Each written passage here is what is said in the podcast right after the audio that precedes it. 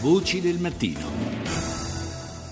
Buongiorno di nuovo da Paolo Salerno, ben ritrovati all'ascolto di questa terza parte di Voci del Mattino dedicata come tutti i giorni ai telegiornali internazionali e ai loro titoli. Allora cominciamo subito dalla CNN. A group of Canadian teens missing. Now concerns grow that they may be the latest Westerners to join ISIS. Plus, he could easily have been the guy next door, polite, college-educated, middle class, but turns out... La TV americana dedica il servizio di apertura alla scomparsa di alcuni teenager canadesi. Si teme che possano essere gli ultimi occidentali ad aver aderito alla causa dell'ISIS. Si sono perse le tracce dei 4 studenti che frequentavano un college a Montreal dal mese scorso, quando i ragazzi hanno intrapreso un viaggio in Turchia. Secondo fonti ufficiali statunitensi, poi dice CNN, ha un nome il miliziano dell'ISIS ritratto in numerosi video mentre decapitava ostaggi occidentali, noto come Jihadi John. È Mohammed Emwazi, un inglese nato in Kuwait, proveniente da una famiglia borghese e laureato in informatica. E adesso ci spostiamo in Francia. France 24. On est toujours ensemble sur France 24. Bonjour et bienvenue si vous nous rejoignez dans l'actualité de ce jeudi 26 février. Pluie de critiques sur les 4 parlementaires français de retour de Damas. La rencontre avec Bashar al-Assad est une faute morale, estime Manuel Valls. Critica ai 4 parlamentari francesi di ritorno dopo aver incontrato il leader siriano Bashar al-Assad. Una colpa morale, ha stigmatizzato il premier Manuel Valls. François Hollande, il presidente, nelle Filippine per parlare di clima in un paese martoriato dai tifoni, lancia un appello a favore del sostegno ai paesi poveri. E infine, su France 24, la crisi in Ucraina, anche Kiev annuncia il ritiro delle armi pesanti. Ci spostiamo in Libano con Al-Mayadin.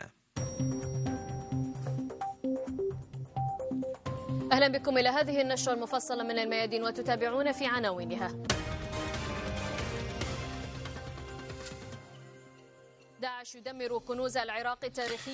Lo Stato islamico distrugge i tesori della storia dell'Iraq, le statue e le opere nel museo di Mosul perse per sempre. Vi abbiamo fatto sentire proprio l'audio di questo video abbastanza inquietante, l'abbiamo sentito nella prima parte della nostra trasmissione. Poi su Al-Mayadin un titolo dedicato all'Egitto, ancora una serie di attentati nella capitale El Cairo, nel quartiere Al-Giza, mentre l'esercito uccide decine di militanti armati nel Sinai in una operazione di sicurezza. E poi l'inviato delle Nazioni Unite per lo Yemen, Jamal Bin Omar, incontra il presidente Adi Abd Rabbo, mentre l'ambasciata saudita e quella del Qatar avviano il loro lavoro da Aden. Un altro attacco dei coloni israeliani a Gerusalemme, questa volta l'obiettivo è una chiesa cristiana data alle fiamme. E infine su Al-Mayadin l'Iran conclude la sua seconda giornata di esercitazioni militari a Hormuz e lancia moniti nei confronti di Israele. Russia Today. Self-proclaimed republics in East Ukraine say they have withdrawn most of their heavy weaponry from the front line and given international monitors full access to verify their movements. Le autoproclamate repubbliche dell'est Ucraina dicono di avere ritirato dalla linea del fronte il grosso delle loro armi pesanti e di avere dato agli osservatori internazionali pieno accesso ai loro movimenti. Mentre i paesi dell'Eurozona si preparano a estendere l'aiuto finanziario alla Grecia, dice Russia Today, i contribuenti tedeschi si mostrano poco favorevoli a pompare altro denaro nelle casse delle banche di Atene. E poi una sorta di autopromozione. Il Dipartimento di Stato americano ammette che i media statunitensi stanno perdendo terreno nei confronti di Russia Today nella battaglia globale per gli ascolti e chiede un incremento dei fondi, afferma l'emittente russa in lingua inglese. Andiamo in Cina, a Pechino, CCTV.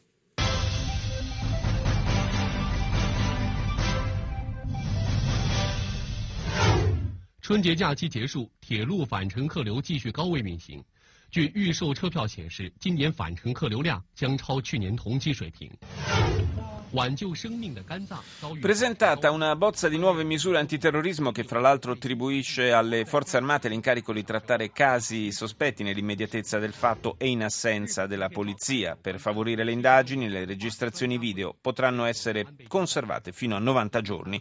Nel 2014 il reddito medio pro capite in Cina è risultato in aumento dell'8%, arrivando all'equivalente di 2.900 euro. Problemi ambientali, sempre lo scorso anno, meno del 10% dei centri urbani cinesi ha fatto registrare una qualità dell'aria conforme ai limiti indicati dalle autorità sanitarie. E infine, ultimo titolo di CCTV, il Ministero degli Esteri conferma la riapertura della frontiera fra Cina e Birmania, che era stata chiusa a causa delle forti tensioni nella regione a ridosso del confine, tensioni fra autorità centrale birmana e milizia locale, delle quali ci siamo occupati, qualcuno lo ricorderà, qualche giorno fa. Do il buongiorno al nostro ospite, che è il direttore generale di Amnesty International Italia, Gianni Ruffini. Buongiorno. Buongiorno a voi. Vogliamo parlare con lei avete da pochissimo pubblicato il vostro rapporto annuale. C'è un aspetto che ci ha colpito, è quello dei rifugiati. Sono milioni e milioni, abbiamo raggiunto dei livelli record in tutto il mondo. Sì, abbiamo avuto nel 2014 probabilmente il numero di rifugiati più alto degli ultimi 20 anni, e potremmo estendere anche forse a un ulteriore decennio questa stima.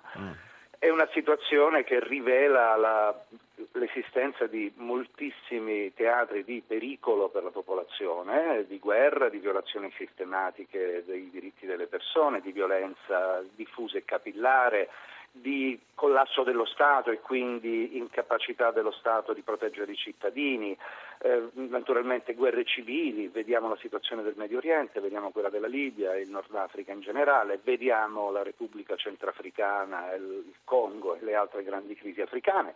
Il mondo è messo molto male e la gente non può fare altro che fuggire. E c'è un aspetto sul quale voi avete puntato l'attenzione, che è quello è anche una delle emergenze più grosse al momento, quello evidentemente degli sfollati, della gente in fuga dalla guerra in Siria e del poco, voi denunciate, che viene fatto dall'Europa per venire incontro alle esigenze di questa gente.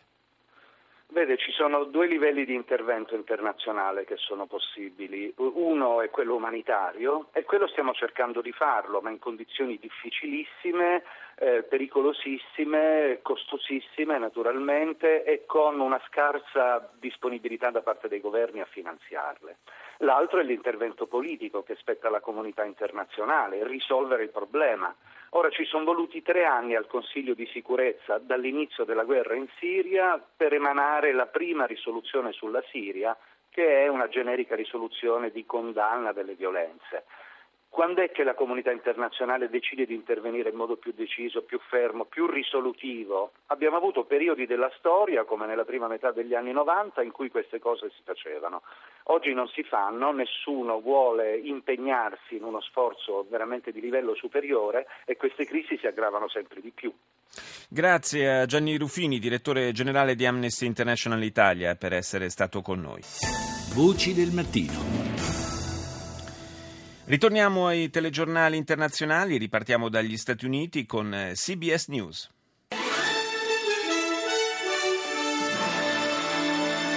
This is the CBS Evening News with Scott Pelley.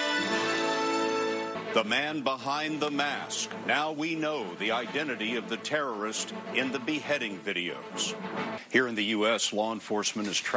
L'uomo dietro la maschera, avete sentito? Adesso conosciamo l'identità del terrorista presente nei video delle decapitazioni, dice CBS. E negli Stati Uniti le forze dell'ordine hanno rintracciato un altro terrorista, Ahmad Musa Gibril, che secondo loro sta influenzando e reclutando seguaci dell'ISIS dalla sua casa nel Michigan attraverso i social media.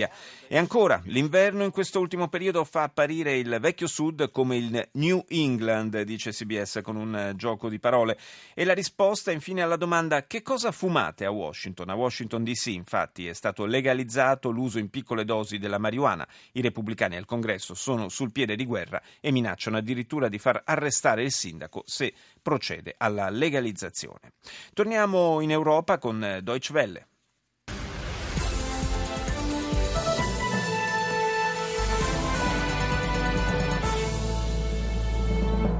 Hello and welcome to the Journal at DW. I'm Terry Martin. Here's some of the stories we're following this hour.